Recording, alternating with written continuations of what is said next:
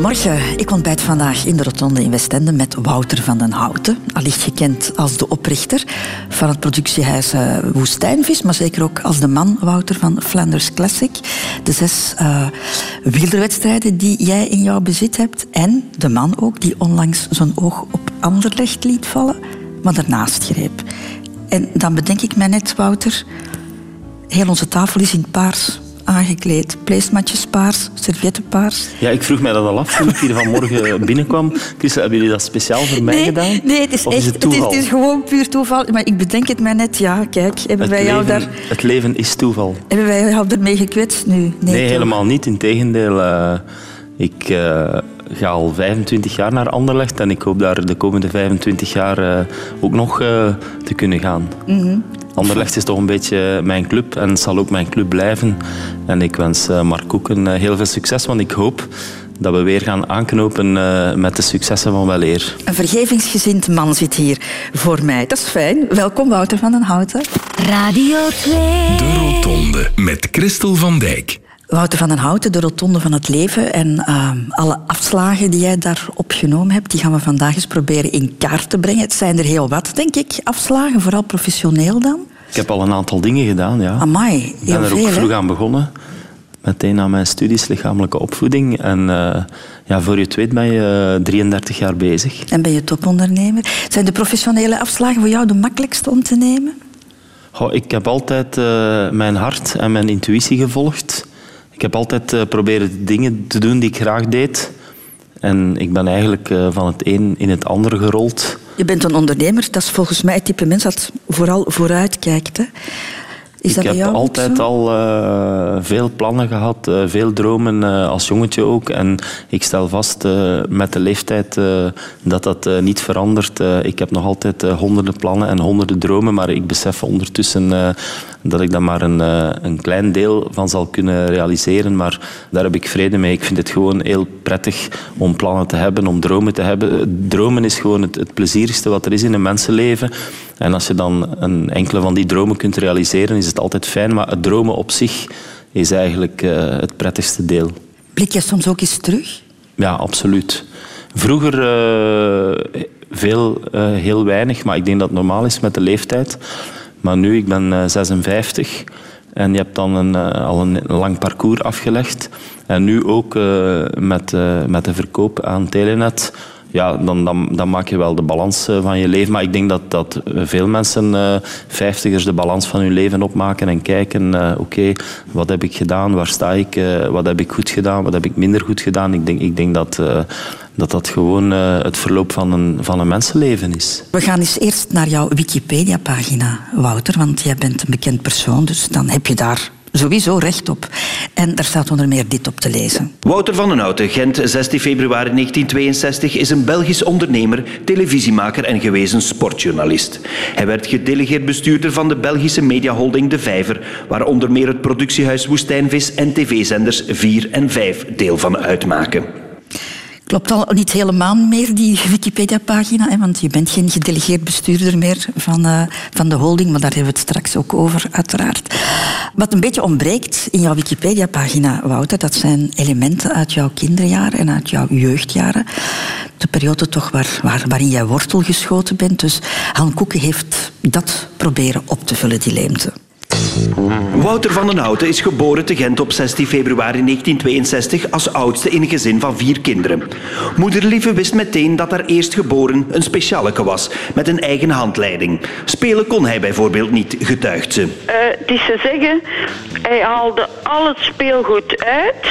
En als het allemaal uit lag en het lag op de, of de, over de vloer uh, verspreid, dan was het spel gedaan.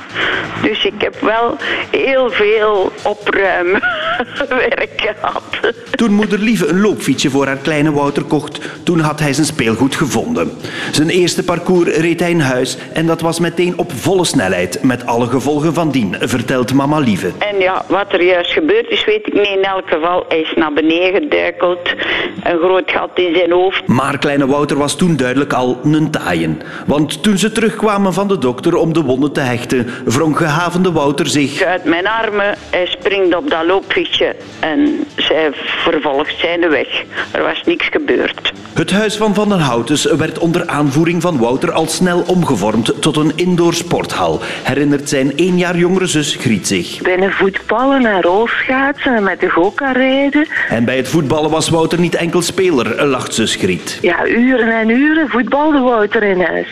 Terwijl hij luid op sportcommentaar gaf. Sportieve ondernemende Wouter was niet op zijn mond gevallen. En de combinatie van dat stevige karakter met die felle mond zorgde op school wel eens voor problemen, weet Jan Verpoest, zijn oud-leraar wiskunde aan het college in Huizen. Ik denk dat hij doorging als een moeilijke kerel. Meester Jan was een van de weinige leraren in het college die met difficile Wouter kon omgaan. En daar is hij nu wel best trots op. Ik heb hem altijd een hele loyale gast gevonden, maar ja, je moest, je moest geduld en argumenten hebben om ermee in gesprek te gaan. Moeilijke Wouter was eigenzinnig, maar had bovenal lef. Heel veel lef.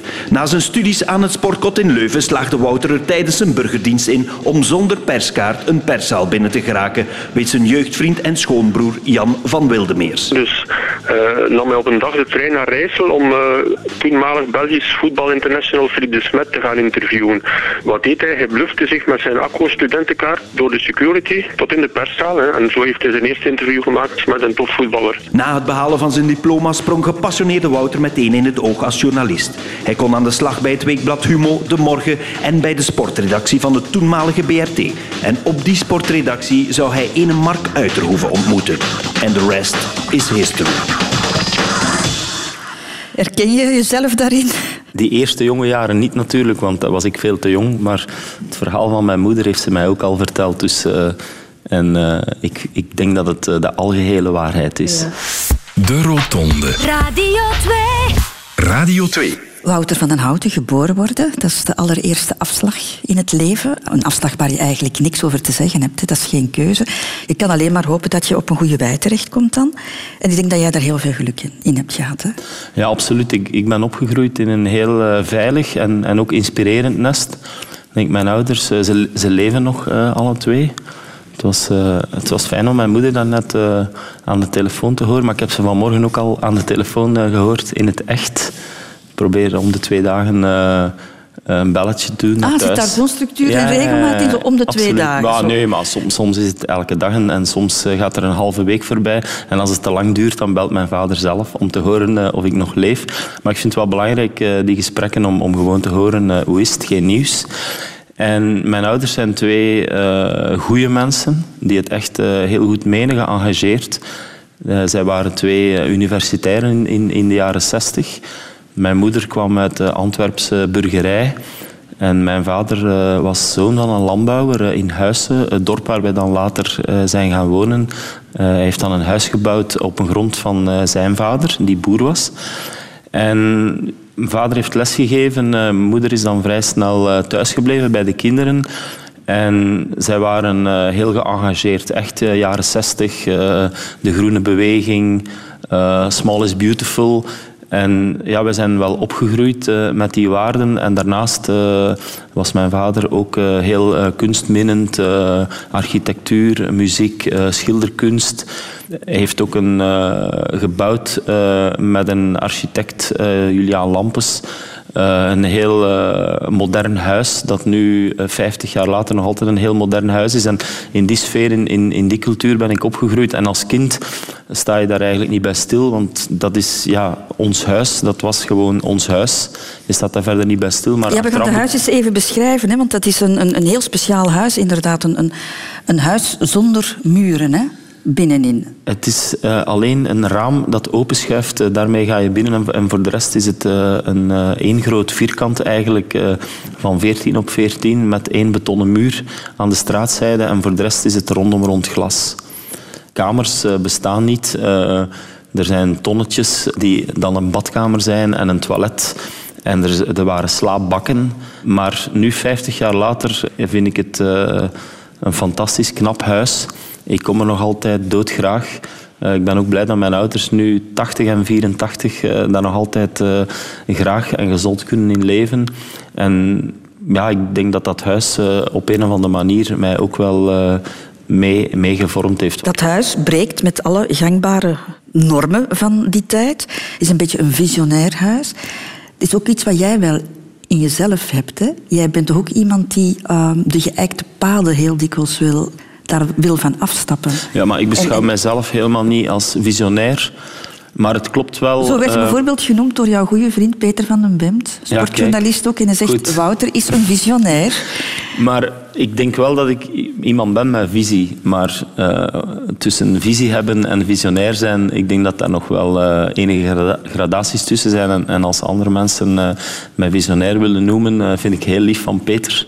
Maar ik beschouw mijzelf uh, niet als visionair. Maar het is wel zo dat uh, ik niet zo hou van de platgetreden paden. Ik vind het altijd leuk om, uh, om een eigen pad te proberen te bewandelen. En ik stel vast dat ik in mijn leven ook altijd mensen heb ontmoet die ook diezelfde zin, drive, drang hadden. En, en we hebben elkaar daarin gevonden en gestimuleerd. Als ik nu merk, uh, het restaurant uh, dat we hebben in Leuven, Couvert Couvert, met twee Franse chefs, Laurent en Vincent, zijn ook twee heel eigenzinnige mannen met een eigen droom, met een eigen visie. En we hebben elkaar daarin gevonden. En ik heb altijd gemerkt dat als je geestesgenoten zoekt en je elkaar daarin stimuleert, en, en, samen die zoektocht maakt, dat je dan uh, echt stappen kunt zetten. Ik wil nog eens even teruggaan naar jouw ouders. Uh, want in een interview van enkele jaren geleden heb je gezegd van, dat je vindt dat je als kind de strijd met je ouders moet durven aangaan. Wat bedoel je daarmee? Ja, ik denk dat je als kind je moet, moet uh, losmaken, durven losmaken en kunnen losmaken van je ouders. En, ja, en daar zit ook een stukje strijd in. En, ik heb mij losgemaakt uh, op mijn manier, maar uh, ik zie mijn ouders geweldig graag. En ik heb zo het gevoel dat alles wat wij hebben moeten en kunnen zeggen tegen elkaar, dat we dat hebben kunnen doen. En ik zit met mijn ouders eigenlijk al heel lang uh, in de extra tijd. er moet niks meer. En ik vind het belangrijk dat op een bepaald moment kinderen hun ouders alleen nog maar graag zien. En, en ik zie ze graag zoals ze zijn, uh, met hun kwaliteiten, met hun gebreken. En ik merk dat zij mij ook graag zien met mijn kwaliteiten en mijn gebreken. En wij kunnen ook nog altijd alles tegen elkaar zeggen. En dat vind ik wel belangrijk. Je was de oudste van vier kinderen, Wouter van den Houten. Hoe hoog waren de verwachtingen ten opzichte van jou op schoolgebied onder meer? Dat was eigenlijk iets wat uh, voor onze ouders niet belangrijk was. Uh, ik, ik, was een goede student.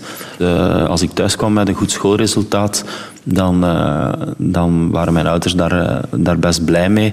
Maar daar lag helemaal geen druk op. Jouw leraar of ex-leraar, meneer Poesmans, zei dat jij geen gemakkelijke leerling was. Hè? Jan Verpoest, ja, aan wie ik fantastische Verpoest, herinneringen heb. Ja. Ik stond daar eigenlijk zelf niet bij stil. Ik weet wel dat ik altijd zwart en wit opriep. En dat is altijd zo geweest. Uh, ik herinner mij nog dat we toen, toen bij Verpoest, in, uh, want die, die werd onze jonge klasleraar in, in het vierde jaar. En we hadden dan zo'n een, een, een bezinningsweekend. En die stimuleerden ons ook. Dus wij moesten eigenlijk, we een klas van 15 en we moesten uh, opschrijven wat wij van de anderen vonden, zowel het goede als het, als, het, als het slechte. En ik herinner mij nog toen ik dat allemaal las. Dat, ik, dat was voor het eerst dat ik daar eigenlijk vrede mee had. Omdat uiteindelijk uh, viel het allemaal wel goed mee. Om, daar werd voor het eerst ook opgeschreven uh, welke kwaliteiten uh, andere leerlingen in mij zagen. En ik had er tot dan toe niet bij stilgestaan, want ik voelde geregeld alleen maar die weerstand. En ik voelde... En toen heb ik maar gemerkt... weerstand, hoe, hoezo? Wat, hoe, hoe gedroeg jij je dan? Ja, maar ik, ik, ik, ik, ik weet dat niet. Ik was, ik was jong en ik, ik was mezelf... En ik denk dat ik, uh, ja, dat ik waarschijnlijk uh, een aantal jongens stoorde, om, omdat ik eigenzinnig was, mijn eigen ding deed, uh, mijn goesting deed. Zeker niet in het lijntje liep, maar, maar ik stond daar eigenlijk niet bij stil. En toen heb ik voor het eerst op die retraite gemerkt dat, ja, dat mensen best wel genuanceerd naar mij keken, maar dat het zwart en wit was en, en weinig grijs. En dat is eigenlijk de rest van mijn leven uh, zo geweest. Ik heb een aantal mensen uh, rondom mij die, die voor mij door het vuur gaan. En ik heb een heleboel mensen uh, um, die, die vooral naar het negatieve kijken. En ik moet eerlijk zijn, ik heb daar al een flink aantal jaren vrede mee. ik, probeer, ik probeer het mijne te doen. Ik ben gelukkig geen politicus die moet verkozen worden. Ik moet geen populariteitstesten winnen, want ik vrees dat ik daarvoor niet geschikt ben. Zwart-wit, zeg je. Ehm, sommige mensen moesten jou dus helemaal niet hebben. Hè? Je had er geen sympathie van. Vond je dat moeilijk? Was je daar soms eenzaam door? Ik ben altijd wel eh, iemand geweest die, die, die goed in zijn vel zat. Ik heb altijd wel vrede gehad eh, met wie ik ben, eh, met mijn kwaliteiten, maar ook met mijn beperkingen. En ik heb daar altijd eh, goed kunnen mee omgaan. En vooral ook, ik denk dat we van thuis uit daarin gestimuleerd werden. Ehm, populair zijn was ook niet iets uh, waarnaar gestreefd werd bij ons thuis. Uh, maar je eigen mening hebben, je eigen mening vormen, dus eigenzinnig zijn, dat werd eerder aangemoedigd dan afgeremd. Dus ja, nee, ik is wel oké. Okay. Ja, maar soms zoek je ook de controversen op, hè? Bijvoorbeeld, ik ga nu maar een voorbeeld geven. Ik ga even anno 2018, Ronde van Vlaanderen. Jij nodigt Lance Armstrong uit als gastspreker. Maar ik nodig hem uit als gastspreker omdat ik ervan overtuigd ben uh, dat dat uh, een goede zaak is. Maar ik zoek daarmee niet per se de controverse op. Ik neem die beslissing uh, omdat ik achter die beslissing sta en ik weet dat dat controversieel is. Maar het is niet omdat je soms een controversiële beslissing neemt dat je de controverse opzoekt. Maar je weet dat daar beroering rond zal ontstaan. Uiteraard, maar ik zoek die beroering nooit op. Maar ik vind wel dat mensen in een verantwoordelijke positie ook beslissingen moeten durven nemen uh, die niet populair zijn. En, en, we zijn vandaag in een maatschappij terechtgekomen uh, die heel politiek correct is uh, op elk vlak. En het wordt nog heel moeilijk om een beslissing te nemen uh, die controversieel is. En... Je maakt ook wel een statement hiermee, uiteraard. Hè? Ja, maar eerlijk gezegd, elke keer ben ik dan wel weer geschrokken van de controverse. Want um, ik, gelukkig sta ik daar vooraf niet te veel bij stil. Want nu ook, als ik zie uh, wat ik de afgelopen weken over mij heen heb gekregen met Armstrong, af en toe vraag je dan wel af van ja, uh, is het dat allemaal wel waard? Want uiteindelijk, uh, dat doet wel iets met een mens. Ja, wat doet dat en, met jou? Ja, en zeker de nuance is vaak verzoek. mensen gaan dan voluit in de tegenaanval en alle argumenten zijn goed. En je hebt dan de neiging om die argumenten te proberen counteren, maar je weet dan voor jezelf van niet doen, want als je dan uh, als je controverse creëert en je gaat mee in die controverse, ja, dan is het einde zoek. Dus dan moet je rustig blijven en dan moet je ook een aantal dingen over je heen laten gaan. En ja, op, als mens uh, ja, moet je daar wel mee om kunnen. Dat zorgt voor druk, dat zorgt voor emotionele druk. En ja, dat is niet echt leuk. En soms denk je dan van, ja, had ik dan nu eigenlijk moeten beslissen? Maar als ik dan alles op een rijtje zet uh, en, en terug naga uh, waarom ik het beslist heb, dan, dan blijf ik daar wel achter staan. Radio 2. De Rotonde. De keuze voor de sport. Wouter van den Houten, als jong manneke al gefascineerd door voetbal, hè? Ja, als kind droomde ik ervan om voetballer te worden. Maar ik had wel vrij snel door uh, dat ik uh, niet voldoende talent had om daar mijn beroep van te maken. Maar sport is altijd uh, mijn ding gebleven. Ik ben dan ook lichamelijke opvoeding gaan studeren. Ik weet nog goed dat dat toen een controversiële keuze was, waar we het net over hadden. Want ja, ik zat in, in een katholiek college, ik deed Latijn-Griekse. Ik zat in de kop van de klas. En toen, eind jaren 70, 80 was het toen, 1980, toen ik in het laatste jaar zat, ja, uh, ik werd niet zo'n student, leerling, goede leerling in zo'n katholiek college in de Latijn-Griekse, werd niet geacht om sportkot te gaan studeren. Want dat was toch maar minnetjes. En ik weet nog goed dat mijn vader mij toen apart nam en zei van ja, je moet toch beseffen dat je kiest in functie in het verlengde van je minste mogelijkheden. Waarmee hij wil aangeven van ja, je bent intellectueel meer getalenteerd dan, dan sportief. Maar ik wou het gewoon heel graag doen. En toen zei hij van oké, maar als je het graag wil doen, uh, doe dat maar, ga ervoor, als dat jouw keuze is. En ik weet nog goed, ik wou dat ook in Leuven gaan doen. Terwijl Gent eigenlijk uh, meer, meer voor de hand lag. Maar ja, het echte sportkot uh, is en blijft toch nog altijd Leuven. Dus ik wou naar Leuven. En ik weet heel, dat ik in het begin helemaal mijn draai niet vond. Uh, wij moesten in het begin allerlei fysieke proeven doen. En ik werd daar geconfronteerd met allemaal jonge kerels die daar veel meer getalenteerd in waren dan ik. Dus ik kwam mezelf bijzonder hard tegen. Um, ik vond ook mijn draai niet in Leuven. Ik was daar niet graag. En ik weet nog goed dat ik voor de kerstvakantie, dat ik ging ook geregeld een dag vroeger naar huis. Ik, ik was echt ongelukkig. En toen had ik het plan opgevat om Germaanse te gaan studeren in Gent, net zoals mijn vader. En ik dacht van oké, ik ga nu nog Germaanse doen en ik haal dat wel in. En dus ik, uh, ik deelde dat plan met mijn vader en ja, ik dacht dat hij dat een goed plan ging vinden. En die zei van nee, nee, nee, zegt hij. Uh, je hebt gekozen om sportkot te gaan studeren in Leuven. Je gaat nu terug naar Leuven. Je gaat je best doen, proberen erdoor te geraken. En op het einde van het jaar uh, zullen we wel zien. En ik ben nog altijd super blij dat hij toen uh, dat standpunt heeft ingenomen, want ik heb er mij dan uiteindelijk doorgeknokt. Ik heb dan Sportkot uitgedaan, in de sportjournalistiek gerold, in Brabantse gebleven, bij televisie terechtgekomen. En dat was denk ik een heel belangrijke afslag uh, voor mijn leven. Want als mijn vader toen had gezegd van oké, ga maar naar Gent en ga maar naar Germaanse studeren, dan, dan, was mijn leven misschien heel anders gelopen. Was dat de eerste confrontatie voor jou daar in Leuven, de confrontatie met je beperkingen? Um, nee, ik heb altijd uh, met mijn fysieke beperkingen uh, moeten leven. Want mijn allereerste en grootste droom was voetballer worden. En ik kwam er vrij snel achter uh, dat ik daar gewoon niet genoeg talent voor had. Maar toch maar ik... deed jij daar dan wel alles voor? Hè? Uren trainen, met je benen omhoog liggen, geen alcohol drinken? Maar ik deed het ook, ik deed het ook super graag. En ik vind graag dingen doen is belangrijk. En ik heb altijd geprobeerd om, om met de mogelijkheden die, die ik had, om daar het beste uh, mee te doen.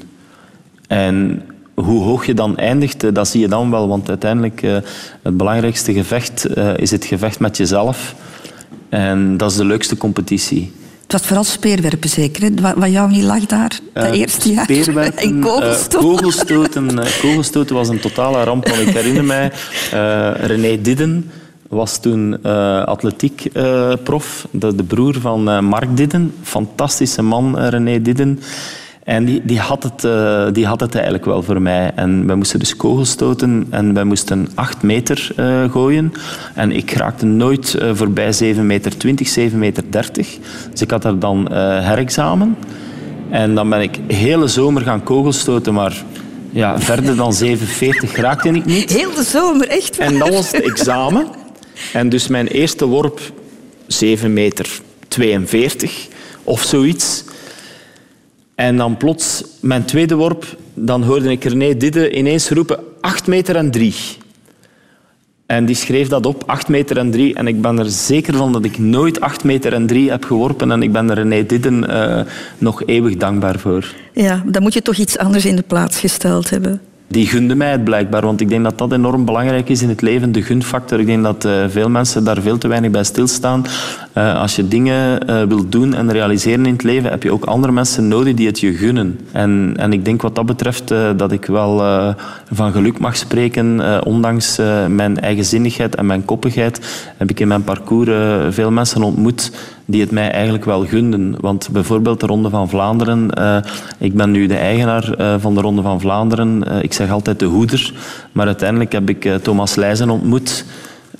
De historische eigenaar vanuit de sportwereld, het Nieuwsblad. En op een bepaald moment heeft die man wel beslist om die koersen naar ons te brengen. ook, ook al omdat hij mijn plannen kende en mijn visie deelde. En, en, dacht dat ik daar iets goed mee ging doen. Maar ik blijf ook hem daar eeuwig dankbaar voor, omdat hij heeft toen die beslissing genomen en hij heeft mij dat wel gegund. En daar sta ik wel elke dag bij stil, dat als je dingen wilt doen in het leven, als je gelukkig wil zijn, dat je mensen rondom jou nodig hebt die jou dingen gunnen. Radio. Radio 2. Over de afslagen van het leven. De Rotonde. Na je studies sportkot, Wouter van den Houten, tijdens je burgerdienst eigenlijk al kies je voor de sportjournalistiek. Je schrijft eerst als losse medewerker stukjes voor de morgen en dan later de grote interviews voor, voor Humo en, en Panorama. Waarom wou je dat per se doen? Geen idee. Ik moet jou eigenlijk het antwoord schuldig blijven. Uh, ineens was dat uh, een plan. Want ik, ik, dacht eerst van ik ga sportkot doen, ik ga turnles geven, ik ga dat combineren uh, met voetballen op een lager niveau. En dan, als ik mid 30 ben en mijn lichaam versleten is, um, dan ga ik sportjournalist worden.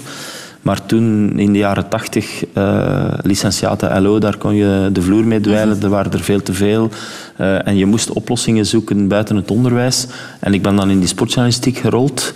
En ik ben nog altijd heel blij uh, dat ik dat toen gedaan heb. Dat ik heb doorgebeten, dat ik mijn weg heb gezocht en gevonden.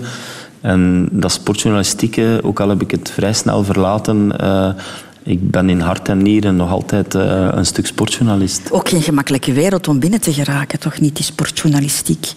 De geschreven pers toch ook niet? Je moest daar toch wel je, je- jezelf een weg inbanen.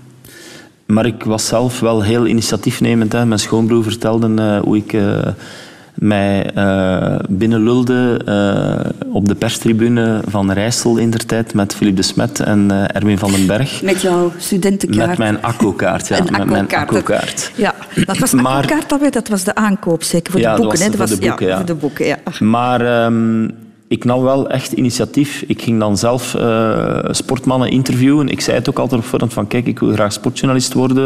Ik zou jou willen komen interviewen. Eh, ik ga het opsturen, maar ik weet nog niet of het gaat gepubliceerd worden. En ik herinner mij nog dat mijn eerste grote humo-interview, dat was een humo-sprak met Frank eh, Arneesen.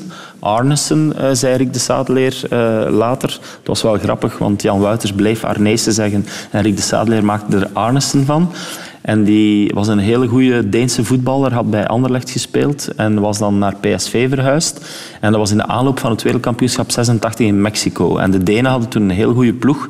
En er, was een, eh, er waren heel wat Denen ook die in België speelden. Dus er was wel wat belangstelling vanuit België voor Denemarken. Ja, en Frank Arnesen als ex-Anderlecht-speler, iedereen kende die. En toen ben ik die op eigen initiatief gaan interviewen. Ik heb die gebeld, gevraagd eh, of ik eh, hem mocht komen interviewen. Dat ik dat graag wou insturen naar Humo, maar dat ik niet zeker wist of, of het zou überhaupt gepubliceerd worden. En die zei, ja, geen probleem, kom maar af. Dat is toch ben- wel van lef ja, en ik ben toen naar, naar Waarle gereden. Ik zal het nooit vergeten. Ik heb daar een hele namiddag eh, gezeten. Ik had een fantastisch interview. Die was bijzonder openhartig. Een heel mooi interview. En ik heb dat dan eh, heel zorgvuldig uitgeschreven en opgestuurd. En, en dan heeft Guy Mortier het gepubliceerd. En, en zo was de trein vertrokken. Mhm. Jouw schoonbroer zei het ook zo van... eh, als wij denken, hier is een grens, dan begint het voor Wouter eigenlijk nog maar pas. Eh, laten we zeggen dat Jan in het leven veel voorzichtiger in het leven staat dan ik. Dat is een feit, ja. Maar ja, grenzen... ik, Niets houdt jou tegen. Maar in mijn hoofd eh, zijn er geen grenzen. Ik vind eh, niks prettiger dan, dan te dromen, eh, dan plannen te maken. En, en sommige van die plannen komen dan ook uit. Maar ik heb het al eens gezegd in dit interview, het dromen op zich en het plannen maken op zich, dat is eigenlijk het leukste. Want je hebt het al gehad over, over Anderlecht.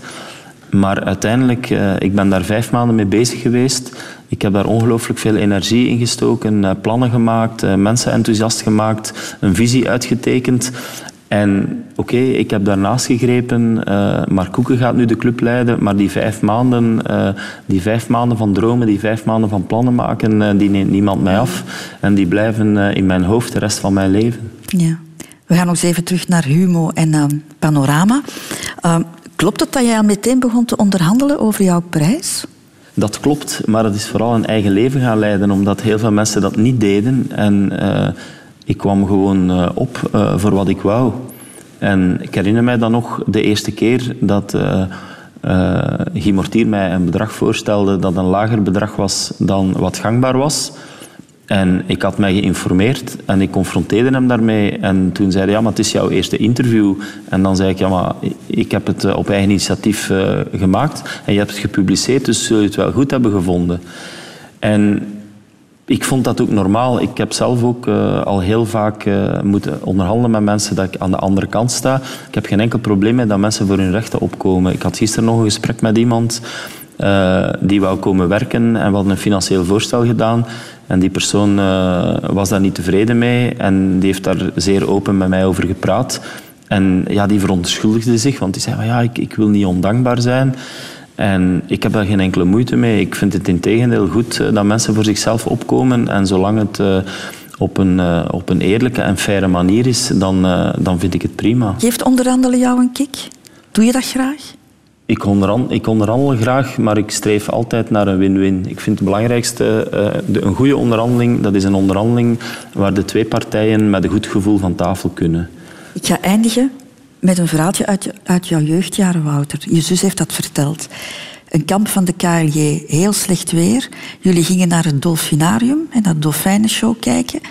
En wisten dan niet goed wat te doen. En eh, jullie wilden naar het Boudewijnpark gaan, maar het budget was zo goed als op. Weet je dat nog? Nee, daar, Nee? dat herinner ik mij niet meer, nee. En dan ben jij als leider van de groep gaan onderhandelen bij de portier om toch binnen te gaan. Het was slecht weer, er was niemand in het Boudewijnpark. En jij bent dan met de hele groep voor een prikje van een cent in dat Boudewijnpark binnengeraakt. binnengeraakt. Omdat je zei van er is toch niemand, je kan dat toch beter iets verdienen dan niks. En, jullie zijn binnen. Nee, Weet je dat niet meer? Nee, nee, nee. Nee. Ik vond dat een fantastisch verhaal. Ah, kijk. En jouw zus zei win-win. Ah, dus ja. dat had je toen al. Ja, maar ik herinner mij dat niet meer. Maar, maar we zijn binnengeraakt. Ja, en het was een, fan- een fantastische middag, zei jouw zus, want er was bijna niemand in het park. Jullie hadden het hele park voor jezelf. Voilà, Tegen een prikje. win-win. Dus eh, ik ben dan blij dat mijn zus zich dat nog herinnert, want ik, eh, ik ben het vergeten. De Rotonde. Radio 2. Radio 2. De keuze om de dingen anders aan te pakken, Wouter van den Houten.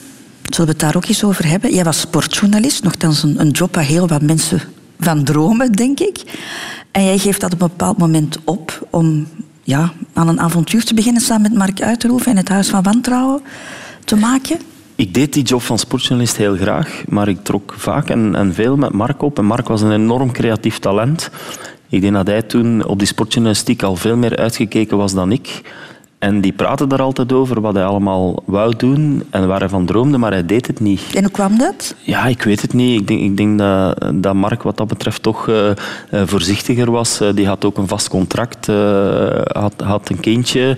Ehm, en toen op de VRT een vaste job. De BRT van toen ja, was, wel, was wel belangrijk. Ik, ik was daar veel mee vrijgevochten in. Jij was ook een stuk jonger, hè? was En 25, ik was vijf jaar had jonger. geen verplichtingen. En ik herinner mij dat wij op weg waren naar de fietsbeurs in Keulen en, en dat Mark weer eens eh, aan het vertellen was van ja, ik zie mij niet nog eens tien jaar RWDM Lierse. En, en dat ik zei van maar Marco, jij beseft niet half eh, hoe goed je bent, want hij droomde toen ook al om zes maanden per jaar eh, in Frankrijk te zitten. En ik zeg ja, maar doe het dan gewoon. Je, je hebt de en jij kunt het. En toen zei hij van oké, maar dan wil ik dat jij meedoet. En ik heb dat eigenlijk intuïtief beslist van oké, ik doe mee. En dat zou eerst een licht alternatief sportprogramma worden en uiteindelijk is daar het Huis van Wantrouwen uit voortgekomen. Enig idee wat hij in jou zag? Welke kwaliteiten? Ik, dat zou je aan Mark zelf moeten vragen, maar ik denk dat ik inderdaad eh, initiatiefnemend was, eh, wel durfde eh, risico's te nemen, een doorduwer was. Ik, ik denk dat hij op een of andere manier vertrouwen had in mij en, en ik had heel veel vertrouwen in hem. En ik denk dat heel veel van wat wij toen gedaan hebben gebaseerd was op, op, op, op goesting en op vertrouwen. Ja, en ook wat je het vorige uur al gezegd hebt, je dromen volgen. Hè? Dingen die je wil realiseren, daarvoor gaan. Ja, ik heb het altijd geprobeerd en ik heb vooral ook altijd geprobeerd om andere mensen ook te stimuleren om voor hun dromen te gaan. En het prettigste van alles is om samen dromen te realiseren. En dat hebben Mark en ik heel hard gedaan. En ik denk dat die periode van het Huis van Wantrouwen eh, ons beiden eh, heel hard eh, heeft, eh, dat het heel hard heeft bepaald waar we de rest van ons leven eh, mee bezig zijn geweest. Jij zat er eigenlijk een beetje, mag ik het oneerbiedig zeggen, als tweede viool in dat programma. Ja, ik was daar ook de tweede viool. Dus ik was daar de aangever.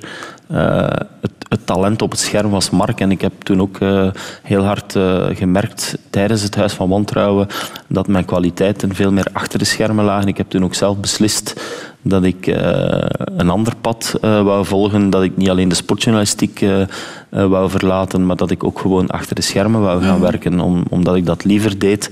Omdat ik ook vaststelde, op dat moment werd ik dertig, dat daar mijn kwaliteiten lagen, veel meer dan op het scherm. En dan ben ik mijn pad gevolgd. En, maar ik ben er nog altijd bijzonder trots op wat wij toen hebben neergezet met z'n allen. Het was een fantastisch avontuur. En 25 jaar later spreken mensen daar nog over. Het heeft dus echt wel iets betekend. Mhm. Je hebt daar ook voor het eerst met een creatief talent gewerkt, met Mark Uitroeven. Creatieve talenten zijn niet altijd de makkelijkste mensen om mee samen te werken.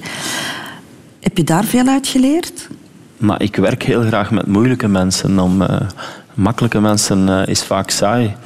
En moeilijke mensen eh, zijn ook vaak heel boeiend. En ik heb daar geleerd hoe je met creativiteit moet omgaan. En ik ben ook heel blij dat ik eh, heel mijn parcours omringd geweest ben met creatieve mensen. Dat ik die kansen heb kunnen geven. Dat ik die een stuk coaching heb kunnen geven. Dat ik die kunnen heb stimuleren. Want ik heb daar al enorm veel energie uit gehaald. Het zijn vaak ook heel boeiende mensen. Moeilijke mensen, maar boeiende mensen, complexe mensen. En ik heb daar ook al ongelooflijk veel eh, uit geleerd voor mezelf. En als ik zie eh, welke grote avonturen wij met z'n allen hebben kunnen beleven de afgelopen eh, 25 jaar. Eigenlijk sinds het Huis van Wantrouwen. Als je ziet welke fantastische programma's daar allemaal uit zijn voortgekomen. Als ik zie dat ik geluk heb gehad om met al die getalenteerde mensen vaak jarenlang samen te werken, dan, dan ben ik gewoon een grote gelukzak. Want je bent dan na Filmnet, waar je even gewerkt hebt, eh, ben je dan met Woestijnvis Ja, begonnen. even hè? is eh, geweldig oneerbiedig, want we hebben daar vijf jaar eh, gewerkt en eigenlijk is daar Woestijnvis ontstaan. Want uiteindelijk zijn wij dan na het Huis van Wantrouwen met het grootste deel van de ploeg van het Huis van Wantrouwen naar Filmnet getrokken. Mark heeft dan een nieuwe ploeg samengesteld waarmee hij dan morgen maandag eh, heeft gemaakt. Maar dan een paar jaar later is Mark weer bij ons gekomen eh, bij Filmnet, Supersport dan. En daar is eigenlijk de hele kern van Woestijnvis ontstaan. En het was een bijzonder spannende periode ook toen bij Filmnet. Eigenlijk even avontuurlijk als het Huis van Wantrouwen, met als enig verschil. Het was een betaalzender, dat was in de schaduw, stond niet elke dag in de krant, eh, werd niet uitgebreid gevolgd. En daar hebben wij eigenlijk de kans gekregen om alles te leren. En toen dan Canal Plus Filmnet overnam, en andere bazen, eh, nieuwe bazen, nieuwe wetten. Toen wisten wij dat, eh, dat we dat avontuur bij Filmnet eh, niet konden verder zetten. We hadden toen het grote geluk dat op dat moment Bert de Graven net de nieuwe baas was gewo- geworden van de BRT. Toen met Erik van Rompuy als mediaminister die beslist had van ramen en deuren moeten open. VRT moet gaan samenwerken met, met, met partners van buitenuit. En daar is Woestijnvis ontstaan. En eigenlijk hebben wij heel veel van wat we geleerd hebben bij Filmnet, hebben wij meteen in de praktijk kunnen zetten. En eigenlijk hebben wij een stukje geluk gehad, want ik heb vaak gezegd, eh, wij waren een beginnend bedrijf, maar wij waren geen beginnelingen. We hadden heel wat eh, leergeld al, al betaald bij Filmnet. Ik ben er trots op dat wij na 21 jaar nog altijd eh, een toonaangevend eh, creatief productiehuis zijn in Vlaanderen. En ben ervan overtuigd nu met de verkoop aan Telenet dat er voor Woestijnvis nog een lange, goede toekomst is. En ik hoop dat ik er over 30 jaar eh, nog mag zijn. En ik hoop dat ik eh, nog zal worden uitgenodigd als Woestijnvis zijn 50-jarig bestaan viert. Ja, op krukken dan, maar goed. Eh, ik hoop niet op krukken, Christel. Wat dat betreft heb ik goede genen. Mijn ouders die zijn nu 80 en 84. eh, die rijden nog altijd met de fiets rond. In de zomer doen die nog tochten van over de 100 kilometer. Dus ik hoop dat dat feest er zal komen in 1997. Dat moet dus 2037 zijn, als ik eh, goed tel. Nee, 2047. En ik hoop dat ik er dan nog mag zijn, zonder krukken. En ik hoop dat ze mij dan gaan uitnodigen. Maar ik wil het toch nog eens even hebben over de leegloop ook bij Woestijnvis, hè, Wouter? Want je had een heel mooi team. Eh, op een bepaald moment gaan mensen weg. Bart de Pauw, Tom Leenaert, Tom van Dijk, Steven van Herwegen, Lieve Scheire. Was de magie weg? Ik geloof niet zo in magie. Tussen mensen? Ik denk nee? dat er. Wisselwerking? ik, ik denk dat. inderdaad, we hebben heel hard, heel goed gewerkt met een aantal heel creatieve, getalenteerde mensen. En soms werd dat magisch, maar dat betekent niet dat daar magie was in het bedrijf. En ja, zo loopt het. Ik denk dat wij heel lang ook eh, heel veel talent bij elkaar hebben kunnen houden. Ik zeg vaak van, wij hebben heel lang het onverzoenbare eh, kunnen blijven verzoenen, maar er waren een aantal krijtlijnen die liepen, er waren een aantal spanningsvelden en, en, en vroeg of laat eh, moest dat uitbreken. En dan natuurlijk in de nieuwe situatie met SBS eh, en, en het niet goed liep in het begin. En dan krijg je dat, want succes is een enorm verbindende factor. Als er succes is, dan is het veel gemakkelijker eh, om alle neuzen in dezelfde richting te houden. En als je begint te verliezen, eh, dan begint iedereen alle kanten op te hollen. Dan heeft iedereen daar ook een mening. Zoekt iedereen naar oplossingen. En dan maken mensen keuzes, dan, dan stappen mensen op. Ik denk dat dat een, een, een normaal, eh, gezond eh, proces is. Ik denk dat dat moment heel confronterend was, ook omdat de buitenwereld zat daarop te kijken. Ehm, elke transfer van woestijnvis werd, werd breed uitgesmeed in de krant. Eh, als de kokin bij ons vertrok, haalde dat zelfs de krant. En, en daar moesten wij mee leven. Maar ik stel vast, eh, zes jaar later, dat wij vandaag een echt heel goed bedrijf hebben waar mensen met heel veel energie werken, waar heel veel gelachen wordt. En ik vrees dat het een fase eh, is waar we zijn moeten doorgaan. En het was natuurlijk een, een moeilijke fase en een pijnlijke fase en een confronterende fase. Heeft het jou persoonlijk geraakt, Wouter? Ik heb altijd eh, daar afstand eh, van genomen. Ik heb dat altijd goed kunnen scheiden, eh, het, het professionele en het persoonlijke. En ik vind het ook belangrijk, omdat ik werk graag met mensen. Ik vind kameraadschap en vriendschap ook belangrijk. En ik, er ontstaan ook vriendschappen op het werk, maar we moeten geen goede vrienden zijn om, om goed met elkaar samen te werken. En wat dat betreft begrijp ik ook waarom een aantal mensen uh, die keuzes hebben gemaakt die ze gemaakt hebben. En uiteraard zijn er uh, mensen in wie ik uh, ontgoocheld was op dat moment. En ik heb er ook voor gevochten om, om mensen bij ons te houden. En sommige mensen heb ik kunnen overtuigen om te blijven en die zijn daar nog altijd. Andere mensen heb ik niet kunnen overtuigen, maar ik heb daar zelf, zelf heb ik daar vrede mee. Ik heb weinig talent voor rancune. En ik vind ook, ik zeg altijd van mijn deur staat open, je mag binnenkomen, maar je mag ook buiten gaan, omdat creatieve mensen uh, proberen op te sluiten in een omgeving, dat lukt toch niet. En in moeilijke omstandigheden, uh, als het niet goed gaat, uh, komt vaak ook het slechtste in de mens naar boven. En, en dat is nu eenmaal zo. Ik denk dat ik in die periode ook niet altijd de beste Wouter heb laten zien, want je bent aan het, aan het struggelen, het gaat moeilijk, je vindt geen oplossingen. je gaat er mentaal onder lijden en, en, ja, en, en ja, je bent dan niet, niet, niet, niet op je best. De stap van een productiehuis, Woestijnvis Wouter van den Hout, naar twee uh, televisiezenders. Voor mij lijkt dat een heel grote stap, omdat er ook heel veel geld mee gemoeid is. Ik heb ergens gelezen 172 miljoen euro, maar kan misschien overdreven zijn. Nee, het, was, het, was, het zal ongeveer dat bedrag geweest zijn. Het was inderdaad uh, gigantisch veel geld. Maar lig je daarvan wakker, Wouter? Allee, voor mij lijkt dat iets kan het niet omvatten, dat bedrag. Maar uh, eerlijk gezegd, Christel, ik, voor mij is dat ook niet te omvatten. Dat is een, een supergroot bedrag. Je gaat dan samen zitten uh, met mensen die daar veel meer verstand van hebben dan ik. Uh, daar wordt met banken gepraat. En dat is eigenlijk het gedeelte waar ik mezelf altijd heel weinig mee bezig heb gehouden. Dat is niet wat mij het meeste boeit. En dat is ook niet waar ik het meeste van ken. En ik heb mij daar altijd met goede mensen laten omringen. En ik heb voor mezelf uh, altijd het gevoel gehad dat ik uh, berekende risico's heb genomen als ondernemer. En ja, we zaten in dat proces en, en we gingen voor de koop van die zenders. En we hadden een geloofwaardig uh, project. En we hebben het ook kunnen realiseren. En achteraf natuurlijk, als je dan start, want het was een enorm verwachtingspatroon. Um, de VRT en VTM die dachten uh, dat wij de hele uh, televisiesector uh, zouden omgooien. En dan startte dat project. Ik herinner het nog goed, 17 september 2012. Vier, want VT4 werd dan vier. En dan slaat dat niet aan. En ja, toen begonnen al die problemen. Maar op dat ogenblik is dat financiële...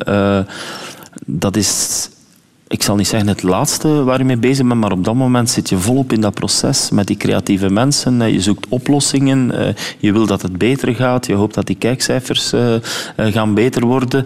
Nu staan vier en vijf en, en zes ook volledig op de kaart, maar het is dus even anders geweest. Je hebt het net al gezegd. Hoe heb jij die periode beleefd, Wouter? Eigenlijk uh, heel interessant voor mezelf, omdat het was ongelooflijk knokken. We kwamen plots in een situatie terecht van, uh, van winnen naar verliezen. En het was best wel confronterend om, om daar te leren mee omgaan. En vooral, uh, het was van in het begin duidelijk dat, dat de verhouding tussen de productiehuis en, en de zenders dat dat niet juist zat dat was aan de ene kant enorm eh, confronterend, maar aan de andere kant was dat ook enorm leerrijk. Ik heb daar heel veel voor mezelf uit geleerd. En ik denk dat we er beetje bij beetje in geslaagd zijn om, om die verhouding wel beter te krijgen. En ik heb vooral ook geleerd dat wij in een avontuur zijn gestapt dat wij totaal hadden onderschat. Ik denk dat wij die commerciële tv-wereld uh, niet kenden. Ik denk dat wij ook uh, met een aantal wetmatigheden van die wereld uh, geen rekening hielden. Ik denk dat we daar toch iets te eigenzinnig zijn ingestapt en, en gedacht van wij gaan alles naar onze hand zetten. En, en dat lukte gewoon niet. En dat in confrontatie met, met de VRT en Medialaan, Medialaan en Rijerslaan, die, die die in oorlogsmodus waren. Plots uh, werden daar gigantische miljoenenbedragen extra uh, in de branche gepompt om, om SBS, uh, om 4 en 5, vooral buiten de markt te houden. En ik, en ik kwam daar, ik kwam daar in, een, in een spel terecht dat ik totaal niet kende. En, en dat op een bepaald moment ook met mij op de loop ging. En dan was het gewoon ja, vechten om te overleven. En beetje bij beetje uh, hebben we onze draai gevonden. Uh, beetje bij beetje zijn we erin geslaagd om die verhouding tussen woestijnvis en, en, en 4, 5 en 6 wel beter te krijgen. Beetje bij beetje uh, zijn 4 en 5 er ook in geslaagd om, om, om een plek af te dwingen naast 1 mhm. en Canvas, naast VTM. En, en, en zes jaar later staan we waar we nu staan. Zijn er in die periode momenten geweest dat je aan jezelf begon te twijfelen, Wouter? Absoluut. Maar die momenten zijn er uh, gedurende die 33 jaar altijd geweest. Ik denk dat je uh, aan de ene kant um, lef en zelfvertrouwen nodig hebt om, om te doen wat ik gedaan heb. En ik wil daar ook niet vals bescheiden in zijn. Ik heb lef en ik heb zelfvertrouwen, maar tegelijkertijd heb ik ook een heel twijfelende kant.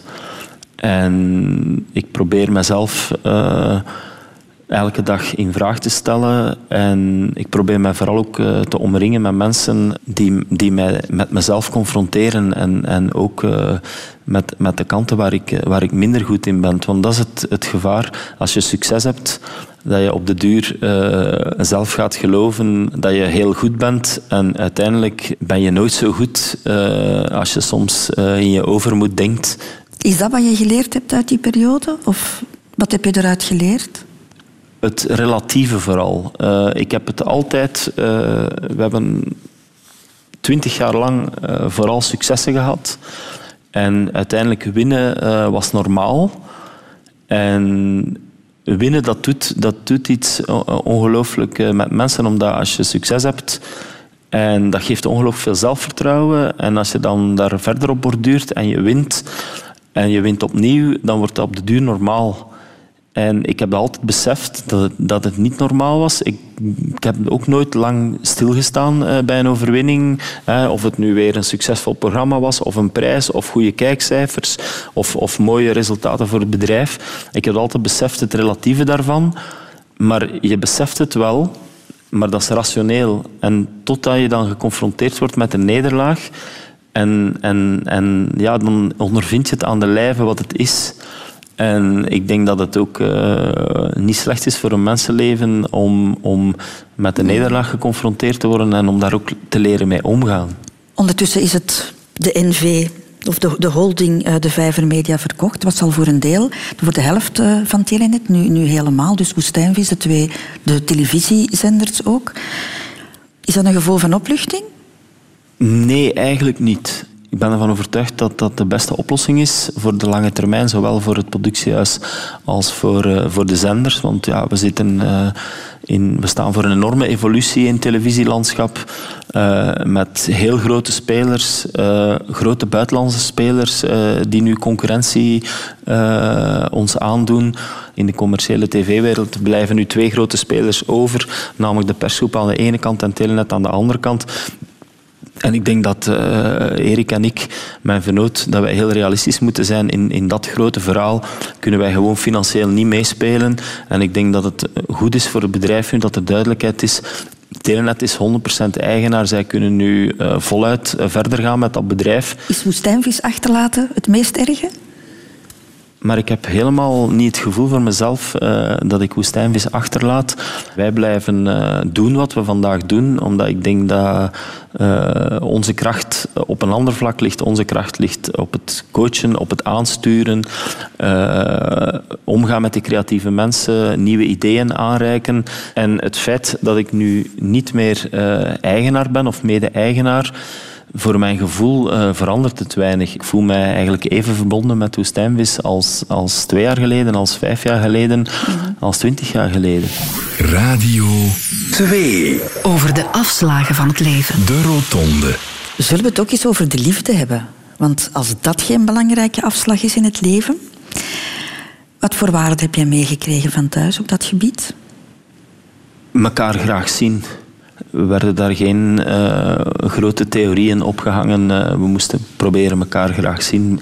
Dat was wat uh, de leidraad. Je bent opgegroeid in de jaren 60, 70 in het, in het Preutse Vlaanderen.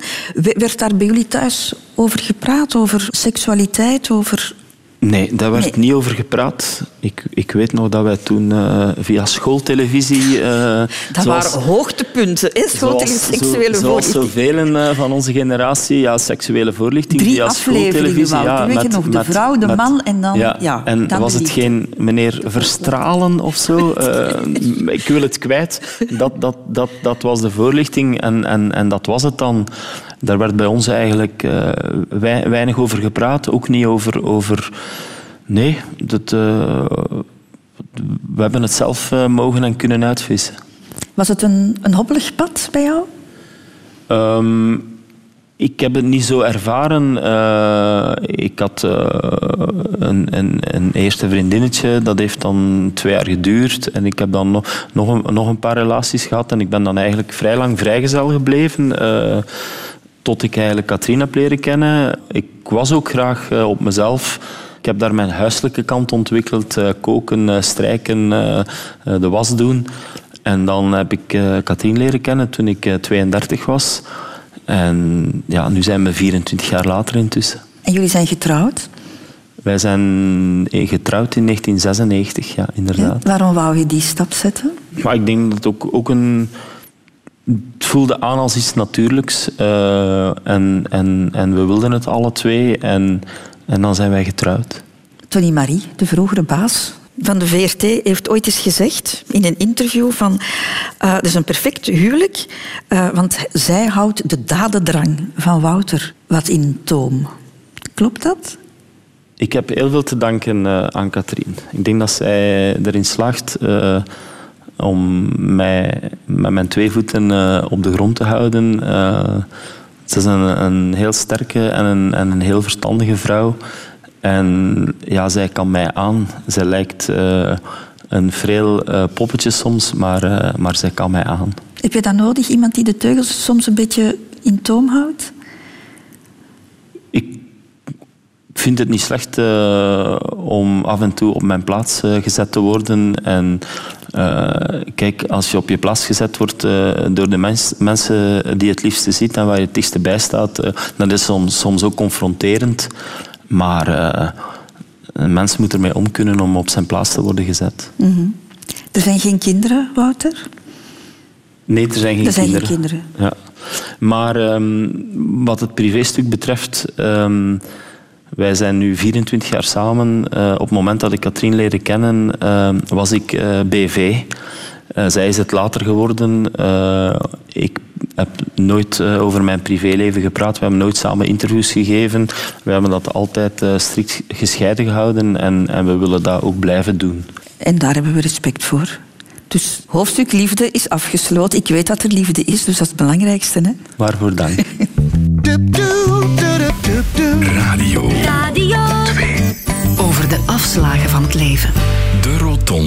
Allerlaatste afslag, Wouter van de Houten. En daar kan niemand aan ontsnappen. Dat is de dood.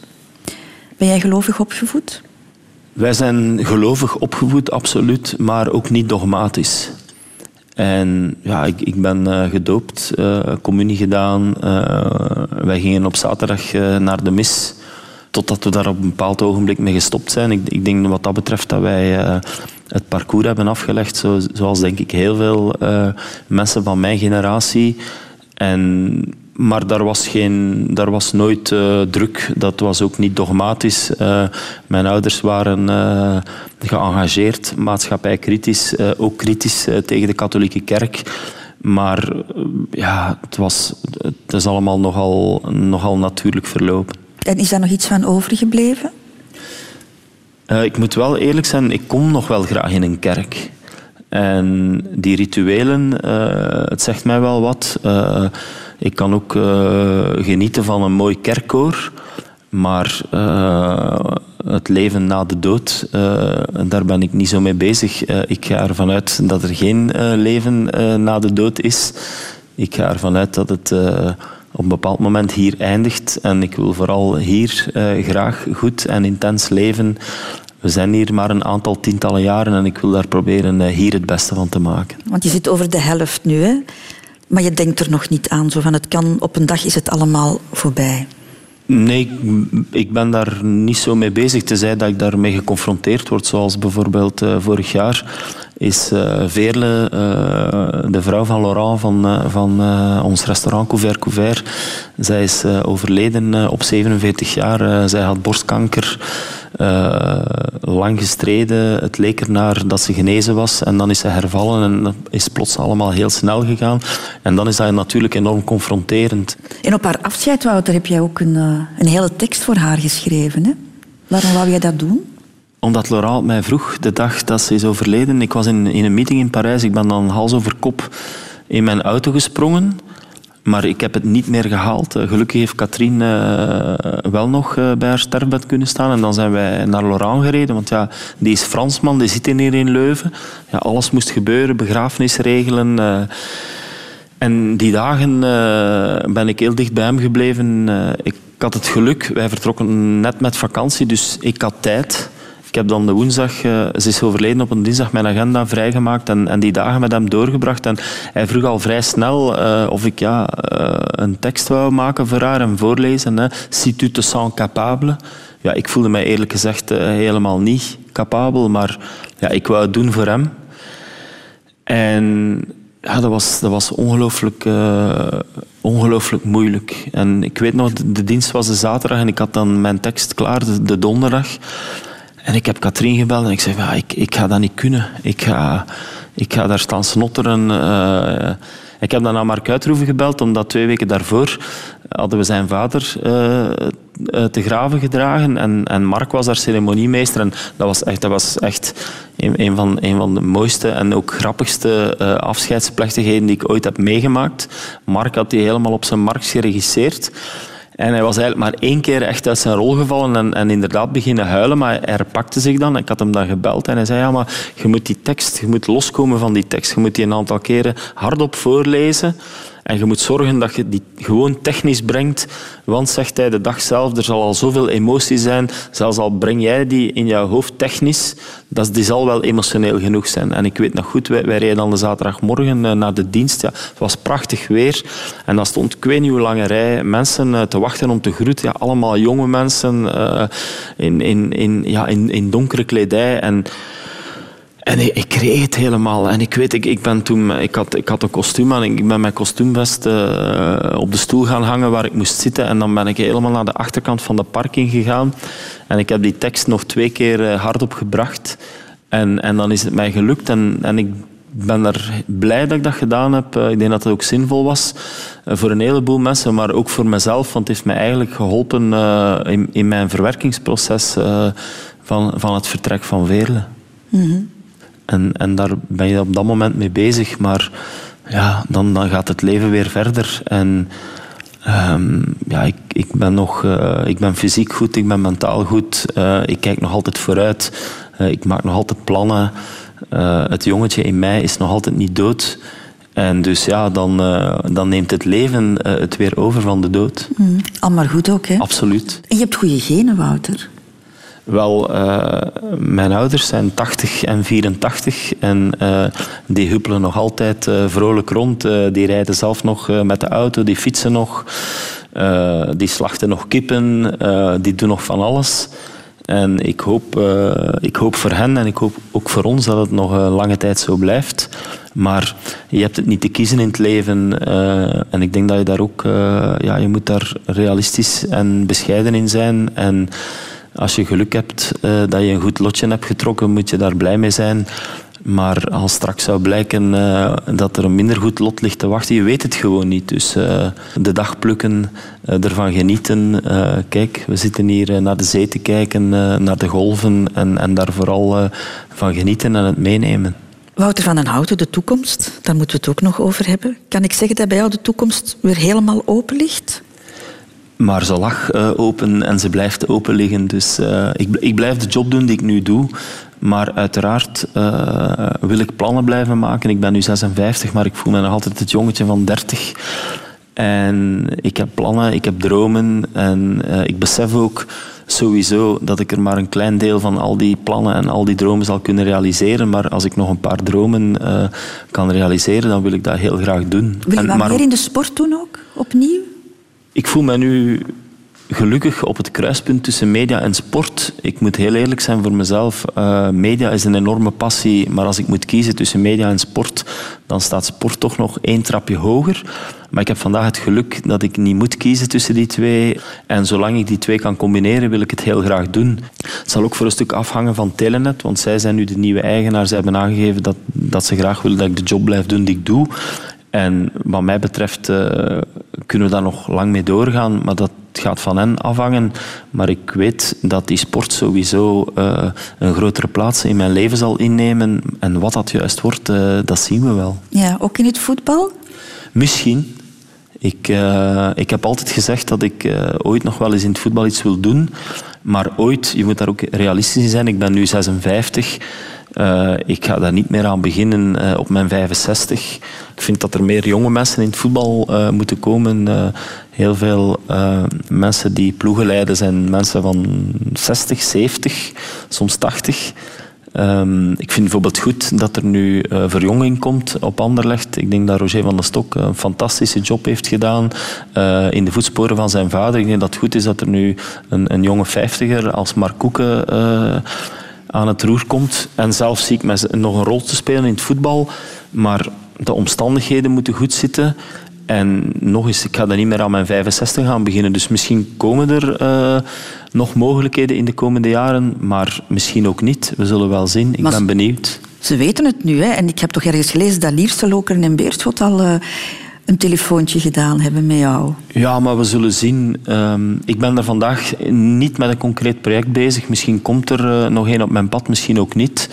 Um, ik heb altijd gezegd dat ik heel graag in het voetbal iets zou doen. Ik heb ook altijd gezegd dat mijn levensgeluk uh, daar niet van afhangt. Ik zie mezelf ook uh, mijn parcours verder rijden zonder voetbal. Dus we zullen wel zien. Verder rijden. En hier zijn we dan weer... Bij de koers. Bij de koers. De Ronde van Vlaanderen over twee weken al. Alle gedroomde winnaar voor ogen? Ik hoop dat het een mooie winnaar wordt en ik hoop dat het een verdiende winnaar wordt. We hebben de afgelopen jaren uh, telkens prachtige winnaars gehad. Uh, vorig jaar nog met Philippe Gilbert, na een fantastische uh, aanval, gedurfd vroeg. Het jaar daarvoor was de honderdste editie, hadden we Peter Sagan in de regenboogtrui. Ik ben ervan overtuigd dat we dit jaar weer een, een, fantastische wedstrijd gaan krijgen met een mooie verdiende winnaar. En ik kijk er eh, geweldig naar uit. Het is telkens uh, een fantastisch feest voor heel Vlaanderen. En, en het is ongelooflijk boeiend dat je dat zelf mag meemaken van op de eerste rij. En uh, ja, op naar de Ronde van Vlaanderen. Iedereen hoop ik. En Pasen moeten we erbij nemen. Pasen verschuiven we naar zaterdag voortaan. Wel, laten we een oproep doen aan Pasen dat ze in het vervolg toch wegblijven van de dag van de ronde. Het echte feest.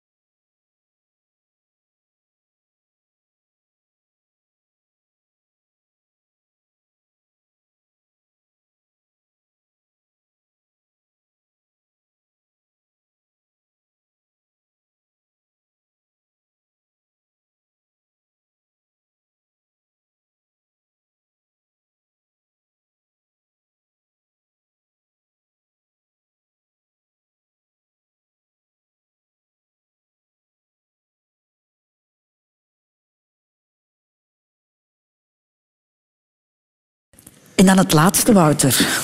Wil jij nog iets in mijn gastenboek schrijven? Absoluut. Ik zal het uh, met heel veel plezier doen. Ik moet nog even nadenken, want uh, het waren twee intense en confronterende uren. En uh, ik weet nog niet goed hoe ik dat in een paar zinnen ga neerschrijven, maar ik ga mijn best doen. Christel heeft mij in dit gesprek echt uitgedaagd en ik heb geprobeerd die uitdaging aan te gaan. Het was emotioneel om mijn moeder van 80 op de radio te horen. Nooit gedacht dat ze dat nog zou doen, maar ze blijft mij verbazen. Dank u wel, Christel. Dank u wel, mama. Wouter.